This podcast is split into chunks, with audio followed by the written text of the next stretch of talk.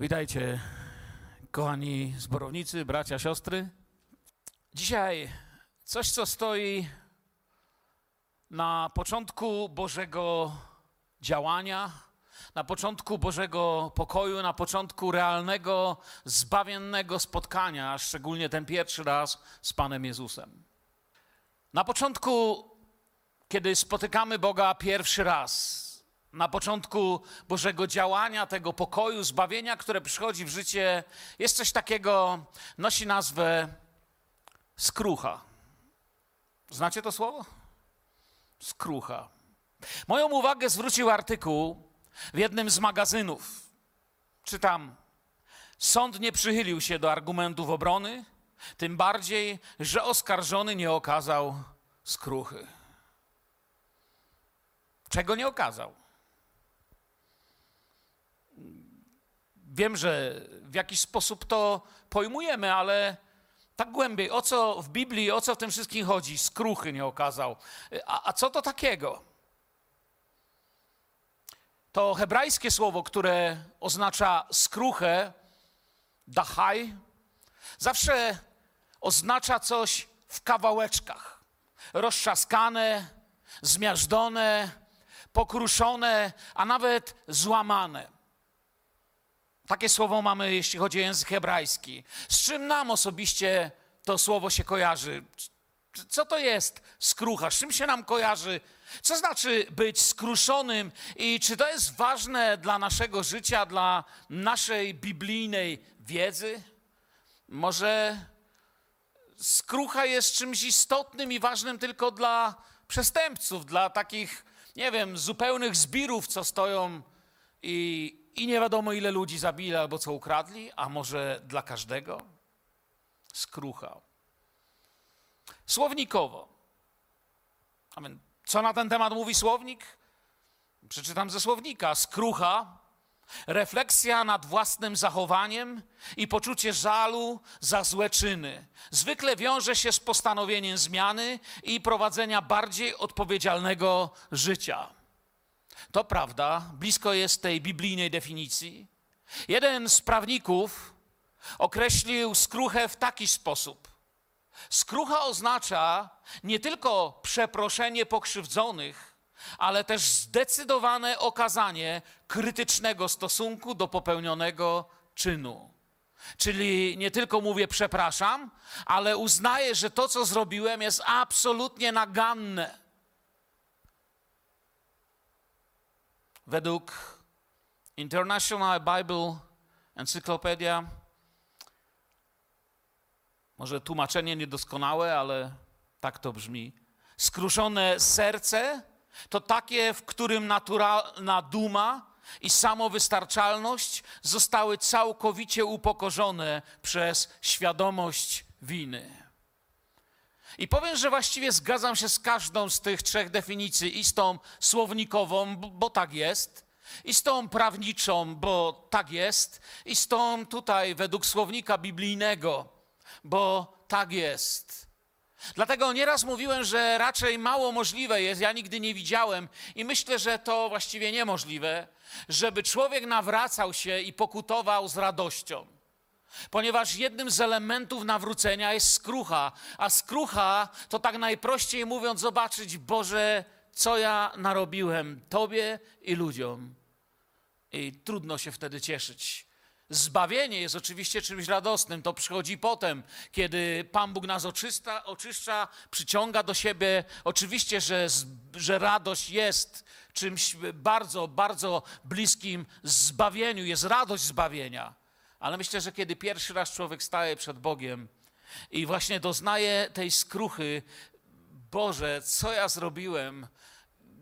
Co ja Tobie zrobiłem? A przecież Ty masz takie dobre zamiary wobec mnie, moim dzieciom, mojej żonie, mężowi, czy rodzicom, czy bliskim. Bez skruchy myślę, że w duchowej rzeczywistości nic się nie zacznie. Psalm 51 Dziewiętnasty werset, a więc to jest psalm skruchy, psalm pokuty. Ofiarą Bogu miłą jest, jest duch skruszony. Sercem skruszonym i zgnębionym nie wzgardzisz Boże. Widzimy, że Bogu podoba się to. Że jest to coś, co Bóg mówi, ok, to jest coś, na co ja chcę patrzeć. Nie ma tu nie wzgardzić Boże, ale to jest coś, co Bóg chce widzieć. Skrucha to sygnał, że pycha i Bożek mojego ego, mojego ja zostały rozbite.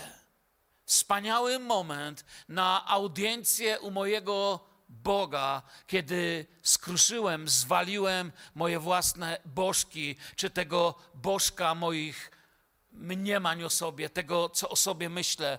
Skrucha jest jak bilet ku szansie na łaskę, bo nie jest tym samym, co łaska. Do tego jeszcze wrócę. Przenosi nas do niej niesamowicie blisko. Jest ważnym elementem zbawienia, ważnym elementem modlitwy. I dlatego w dzień modlitwy o tym dzisiaj mówię, gdyż czy wy sami będziecie prosić w swoim życiu o cud, czy też jeszcze bardziej będziecie kogoś ze świata prowadzić do Jezusa, prowadzić do modlitwy, prowadzić do dobrej nowiny, to ważne jest, byśmy tu mieli biblijne podejście. Skrucha przed Bogiem to wyznanie Mu, że nasze życie całkowicie zależy od Niego, że nie zgadzamy się z tym, co sami myśleliśmy, zrobiliśmy, powiedzieliśmy, uczyniliśmy, że prosimy, aby odnowił nas. Tak jak psalmista się modlił żeby Bóg zmienił jego serce, żeby odnowił, że chce być kimś, kto innych złoczyńców będzie nauczał prawdy, a nie będzie sam kimś upadłym. W drugiej księdze królewskiej opisana jest Boża reakcja na skruchę, bo wcześniej czytałem, psalmista pisał, że Bóg mówi do niego, czy objawił mu, że nie wzgardzi sercem skruszonym. A tutaj druga królewska opisuje to w praktyce, Oczywiście tu jest cała historia za tym, ale dziś nie ta historia nas interesuje, a Boża reakcja na skruchę w życiu tego człowieka. Druga Królewska 22, 19. Ponieważ Twoje serce zmiękło, i ukorzyłeś się przed Panem, gdy usłyszałeś, co powiedziałem o tym miejscu i o jego mieszkańcach, że staną się przedmiotem grozy i przekleństwem, i rozdarłeś swoje szaty i zapłakałeś przede mną. Przeto usłyszałem i ja, mówi Pan. Dlatego, że uznałeś, Mówi tu do króla, dlatego że uznałeś, że to, co ja widzę, jest właściwe, a nie to, co się wydaje ludziom. Skrucha często przychodzi właśnie dopiero przez okoliczności, które zalewają nas jak morze. Tak jak w tej sytuacji, kiedy odstępstwo narodu, wrogowie, wszelkiego rodzaju problemy. Albo w życiu, kiedy człowiek w końcu zderza się ze ścianą i odkrywa, że wcale nie jest takim przez małe B Bogiem swojego życia, jak mu się wydawało. Choć nie mamy zwyczaju nazywać się bogami swojego życia w tych czasach, które teraz są, to mamy zwyczaj tak się zachowywać. Skrucha w naszym życiu rozpoczyna uleczenie nie tylko nas samych ale i ludzi wokół nas, ponieważ przestajemy robić im krzywdę, zaczynamy patrzeć na, e, patrzeć, spoglądamy na rzeczy już tak, jak Bóg na to wszystko spogląda, nie tak, jak nam się wydaje. Skrucha i poddanie się Bogu, na przykład u Mojżesza, u Dawida, u Pawła, zmieniło całkowicie ich rzeczywistość. Zmieniło świat, w którym żyli. To kiedy ty, ja, w różnych miejscach byliśmy w naszym życiu, kiedy przyszliśmy do Pana, kiedy runęły we mnie te mury, powiedziałem: Boże, moje poglądy, moje czyny, moje niektóre słowa, Panie, nie zgadzam się z tym. Nie, nie, nie. Nie chcę już tego. Poucz mnie, napełnij mnie Twoją mądrością, daj mi Twoje słowo. Skrucha czyni cud, jeśli chodzi o widok Boga, o to, jak widzimy Boga. Nie wiem, jak dzisiaj widzisz Boga, ale jeśli w Twoje życie przyjdzie skrucha, to ona uczyni cud. Znika sędzia, którego widzisz w Bogu. Znika Bóg, którego obraz możesz nosić niewłaściwy, że jest Bogiem, który ma wyciągniętą rękę, żeby sądzić, że chce dla ciebie źle przez skruchę znika ten nieprawdziwy obraz, bo to wiemy, nie jest do końca tak. To śmierć niosą nasze grzechy, nasze decyzje. Bóg po prostu tego nie zniesie, On jest święty. Ale On nam nie życzy źle. On mówi, ja wiem, jakie myśli mam o was. skrucha czyni cud. Zaczynamy mieć obraz Boga jako lekarza, jako zbawiciela, jako tego, który, tak jak tu do króla powiedział, przeto, że skruszyło się Twoje serce, dlatego że, że przyznałeś się w tym wszystkim. To zobaczyłem, to i ja, mówi Pan. Tu mamy coś ważnego. Powiedziałem wcześniej, że do tego wrócę. Sama skrucha, sama w sobie nie jest zbawienna. Żaden z nas nie odważyłby się powiedzieć, że skruchą jesteście zbawieni. Nie, my wiemy, jak jesteśmy zbawieni, łaską jesteśmy zbawieni, jest to Boży dar. Skrucha sama w sobie, więc nie jest zbawienna, doprowadza tylko do miejsca, gdzie widzę, jak zbłądziłem. A jeśli już widzę, jak zbłądziłem, to jeżeli teraz mam obok siebie właściwych ludzi, albo nie wiem, choćby właściwą broszurkę, jeśli już nie ludzi, właściwego człowieka, właściwe w, Biblię, jeśli jestem w takim miejscu, to mogę z miejsca zbłądzenia zacząć wracać do tego, czym chciał Bóg, abym był. Powiem więcej, reformatorzy, ludzie reformacji dzielili pokutę w swoim nauczaniu często na dwie części. Według nich właśnie pokuta, właśnie powrót grzesznika do Boga, powrót do, w ramiona Stwórcy, kiedy człowiek chciał tam wrócić i uczynić i ogłosić Jezusa królem i zbawcą. Reformatorzy mówili, to się składa z dwóch części: skruchy i wiary. Jedną będącą owocem głoszenia prawa, bo skrucha jest owocem głoszenia prawa, nie cudzołóż na przykład, nie kradnij. I kiedy to słowo mnie dotyka i nagle do mnie dochodzi, ludzie, ja ukradłem, a Bóg mówi nie kradnij, to to jeszcze nie jest zbawienne. To jestem teraz wobec prawa. Prawo mówi nie, a ja to zrobiłem. Ale w tym jeszcze nie ma zbawienia. To wiara jest zbawienna. A więc dwie części, skruchę i wiarę. Jedna będąca owocem głoszenia prawa, czyli skrucha, a druga, wiara, jest owocem głoszenia Ewangelii. Innego, innymi słowami, słowo Ewangelia, co znaczy, kto pamięta? Dobra nowina.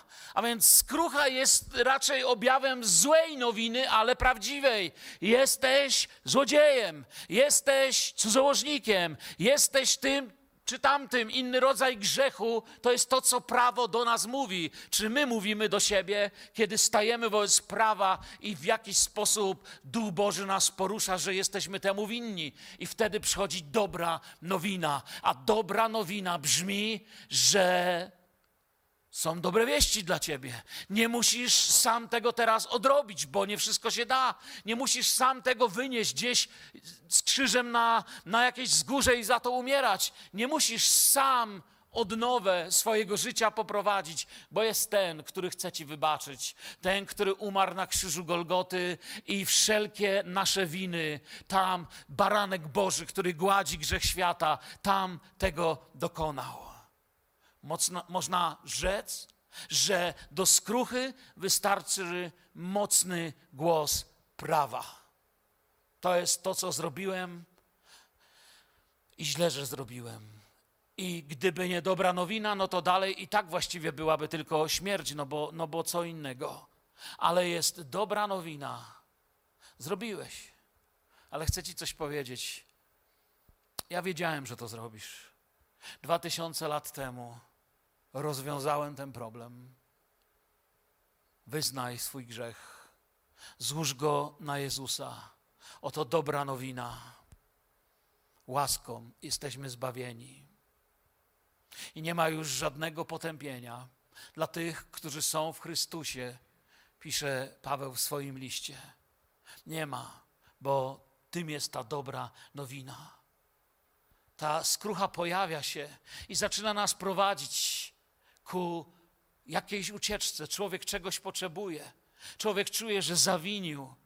I przepięknie jest. Wiecie, kiedy się czyta na przykład Księgę Hioba, to w Księdze Hioba to jest tam takie piękne. Hiob czuje, że jest ktoś, kto jest blisko niego. Czuje, że, że, że u Boga je, jest jakaś szansa Czujesz, że u Boga jest jakieś zbawienie, że jest zbawca. On go nie umie, nie potrafi jeszcze tak odkreślić jak nowotestamentowy Kościół, ale czytając tą księgę, dzisiaj rano troszeczkę sobie ją studiowałem, jest w nim takie poczucie, jest ktoś, kto naprawdę mnie kocha, kto stoi po mojej stronie. W księdze Hioba, chociażby w drugim rozdziale, ósmy, dziewiąty werset, jest napisany ten moment upadku. Wtedy ten wziął sobie skorupę, aby się nią skrobać i siedział w I rzekła do niego żona: Czy jeszcze trwasz w swojej pobożności? Złożecz Bogu i umrzyj. Wiemy, że miał jakieś złośliwe wrzody. Niektórzy mówią, że to był trąd, inni, że rak, jeszcze inni, że coś tam. W każdym razie na pewno źle wyglądał. Lała się z niego krew, ropa, skrobał się skorupą, wsiadł w popiele, w pyle, żeby jakoś to sobie ulżyć. Wcześniej stracił prawie cały dorobek swojego życia, miłość swojego życia. No i znajduje się w takim miejscu. Jest w miejscu, gdzie sam o tym miejscu potem powie tak, że jego dotychczasowe życie i nawet miejsce tej tragedii zostanie nazwane przez samego Hioba miejscem do tej pory znałem Boga tylko ze słyszenia. Jest w miejscu poznania Boga ze słyszenia. Gdyby tego słuchał, co mu doradzają, nigdy nie doświadczyłby cudu poznania. Ciało, okoliczności, nawet żona, znajomi podpowiadali dokładnie to samo. Ona mówi: złożysz Bogu, umieraj. Ale kiedy przychodzi w nasze życie skrucha, kiedy przychodzi, Panie, cokolwiek zrobiłem, bo, bo Hiob był człowiekiem prawym, Bóg o nim tak mówi. Ale Panie, cokolwiek myślę, kimkolwiek jestem, cokolwiek się w moim życiu dzieje, Ty masz rację. Jak on sam potem powie, przeto kajam się. Ten sam, o którym Bóg mówi, że, że to, to nie był, wiecie, jakiś upadły ktoś. I to jest ten 42 rozdział, 5-6 werset. Tylko ze słyszenia wiedziałem o Tobie.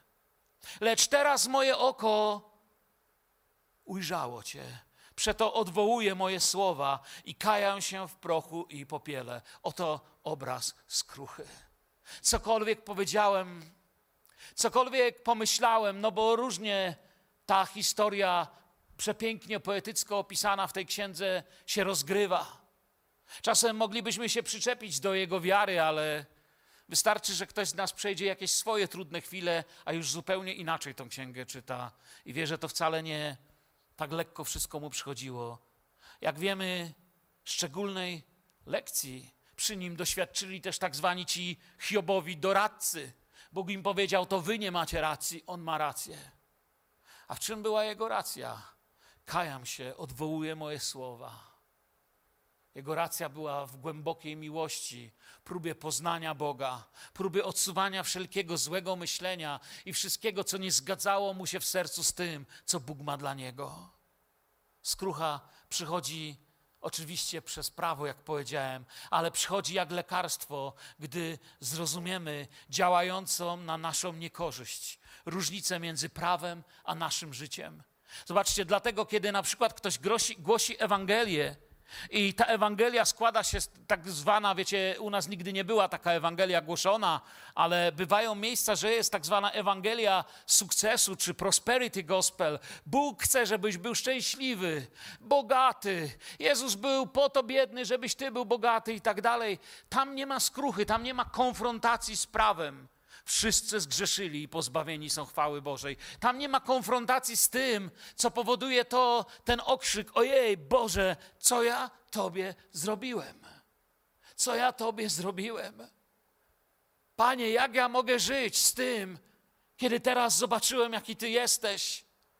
To jest ta, to, to lekarstwo, kiedy zaczynamy pojmować, bo to jest na naszą niekorzyść różnica między tym, co mówi prawo, nie będziesz, nie będziesz, nie wolno, a tym, co mówiłem ja i zrobiłem. Potrzebujemy łaski. I łaska cudownie działa i przemienia i przyprowadza na stałe ludzi do Jezusa, kiedy jest w nich również skrucha. Człowiek, który nawraca się za tak zwanym dostatkiem, kiedy, wiecie, światło, które mu się przyświeca, bardziej świeci do jego portfela i jego, niż na jego życie, nie wytrzyma tej drogi dalej. W kościele, gdy zrozumiemy różnicę między Bożą świętością a tym, czym jesteśmy my sami z naszymi planami i działaniami, to zgodzimy się z tym starym żydowskim, midraszowym przysłowiem. Żydzi powiadali, jak chcesz rozśmieszyć Boga, to mu opowiedz, jakie masz plany.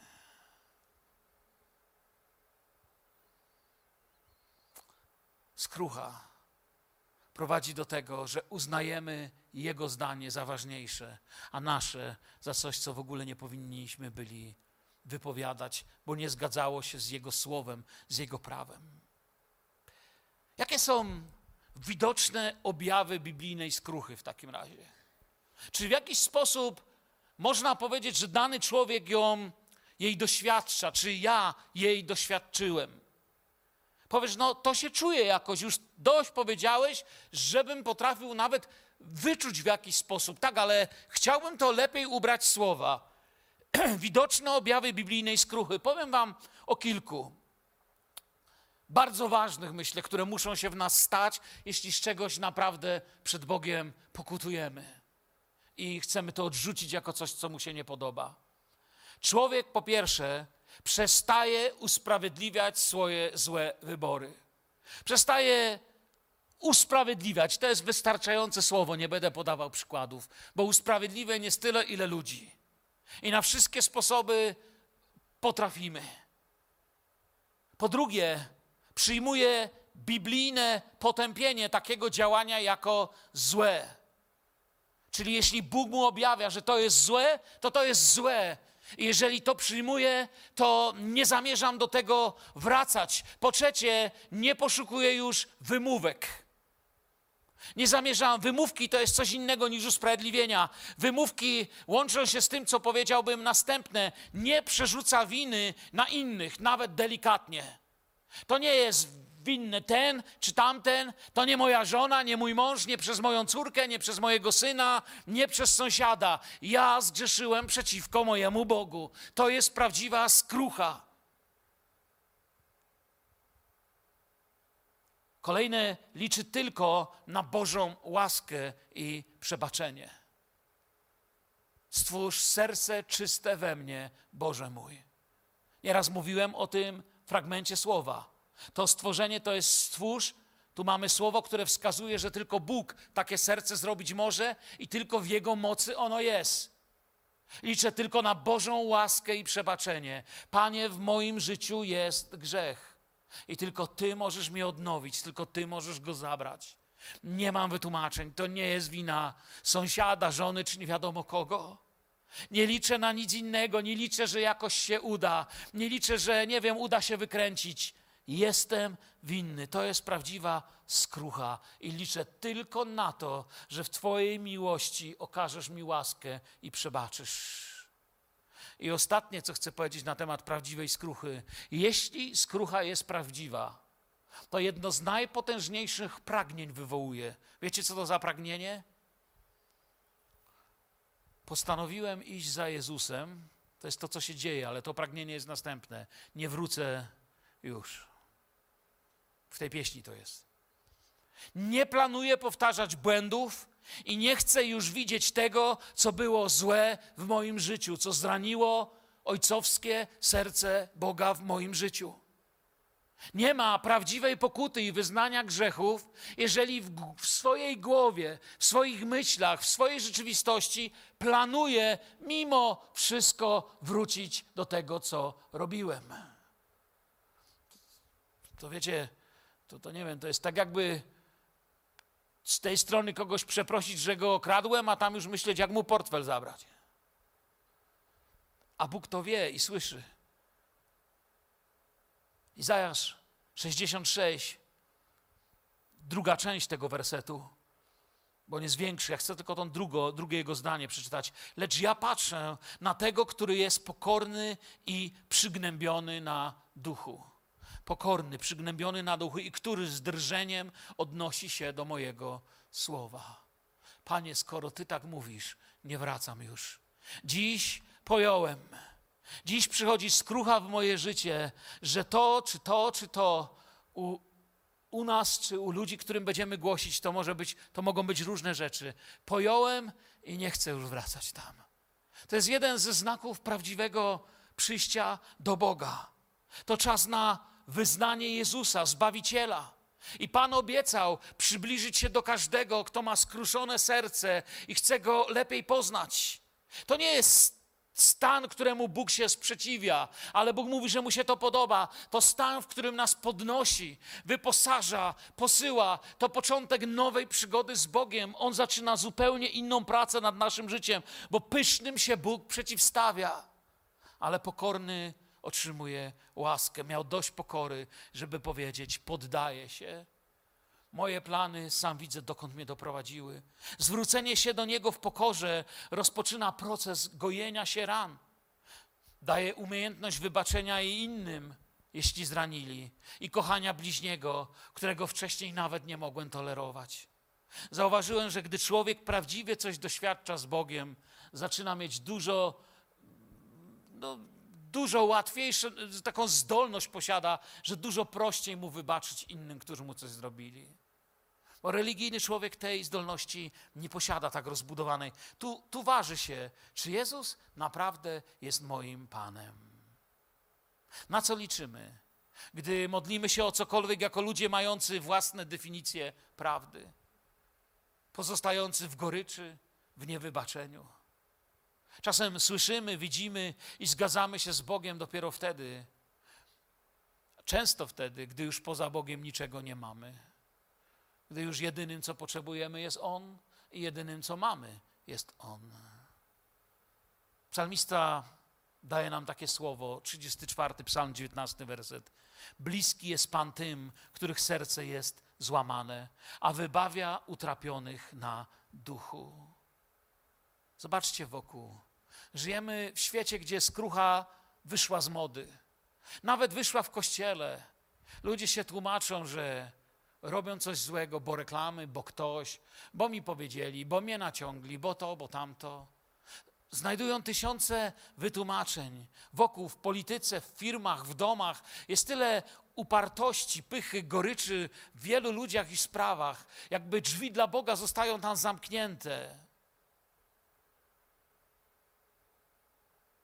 Ta zależność od Boga, którą przynosi skrucha, a zaraz potem ta zbawienna wiara w dobrą nowinę sprawia, że możemy oczekiwać na Jego pomoc w naszych sprawach. Czasami w sprawach nie do rozwiązania po ludzku nie stoimy sami, jak zbankrutowany Bożek swojego życia nad kawałkami. Bo powiedziałem, że skrucha, nawet w języku hebrajskim, kończąc już powoli, zanim będziemy się modlić, chcę to powiedzieć, oznacza takie kawałeczki.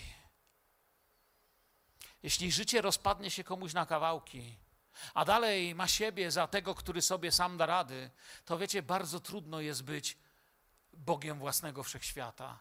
Bardzo trudno złożyć te rzeczy tak, jak należy.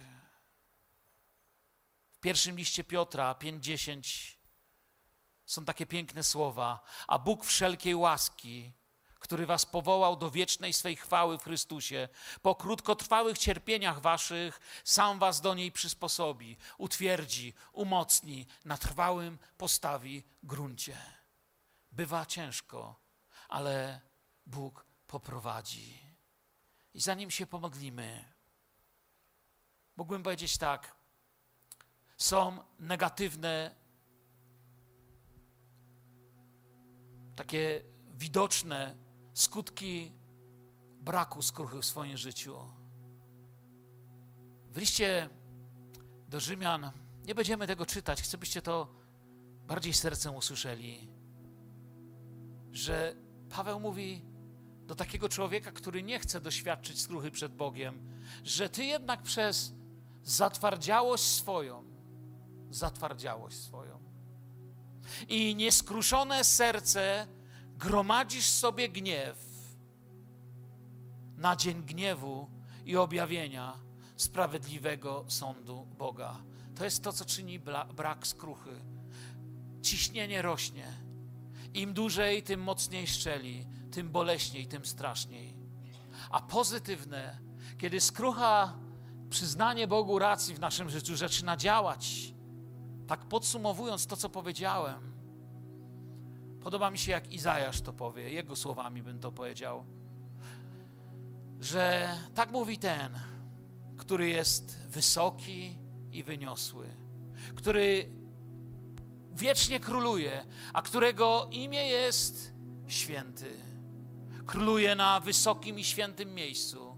Lecz jestem też z tym, który jest skruszony i pokorny duchem, aby ożywić ducha pokornych i pokrzepić serca skruszonych, pisze Izajasz. Wiecie, co on tu pisze? Powiem to bardziej po polsku. Może ci się wydaje, że niebo i Boży tron są daleko, wysoko i niedostępne, ale prawdziwa skrucha, rodząca się w niej pokora i działająca dobra nowina przez, przez głoszenie nam jej, przez czytanie, czy przez modlitwę, przez jakiekolwiek Boże objawienie tego, co Bóg dla nas zrobił, ściąga tron Boga Wszechmogącego na nasze miejsce. Bóg buduje swoją ambasadę, swoją obecność, swoje przedstawicielstwo w Twoim życiu i zaczyna je zmieniać w życiu bliźniego. Ten, który mówi: Jestem wyniosły, siedzę na wysokim tronie, ale podoba mi się i schodzę. Jestem też z tym, który jest skruszony, pokorny duchem, aby ożywić ducha pokornych i pokrzepić serca skruszonych, bo sama skrucha, sama pokora nie wystarczą. To, czym się radujemy, to, co jest naszą siłą, to nie tylko to, że przyszła skrucha, nie tylko to, że w pokorze wyznałem moje grzechy i przyznałem Bogu rację, ale to, że w moje życie jest położony dar nowego życia w Jezusie Chrystusie. Nie przeszedłem na nową ideologię, ale mam nowe życie, jak widzimy, bez skruchy. W oparciu o to wszystko, co powiedziałem, bez skruchy nie możemy nawet powiedzieć: zostań z Bogiem, bo Bóg mówi: Jestem z tym, kto jest pokornego, skruszonego serca. Amen. Powstańmy. Panie, dziękujemy Ci za objawienie Twojego słowa. Dziękujemy Ci za Twoje dobro w naszym życiu. Dziękujemy Tobie, że skrucha, którą pozwalasz doświadczać nam, kiedy czynimy źle, nie jest czymś, co nas poniża, nie jest czymś, co nam ma szkodzić, ale jest darem również. Jest darem posiadania takich duchowych oczu. Prosto od Ciebie, że mogę zobaczyć, że Twoje drogi są lepsze, Twoje słowa są prawdziwe, Twoje myśli są najlepsze, Twoje plany są najlepsze. To, co Ty mówisz, jest prawdą. A ja chcę powtarzać po Tobie. Chcę iść Twoimi śladami. Pragnę być człowiekiem Twojej prawdy. Amen.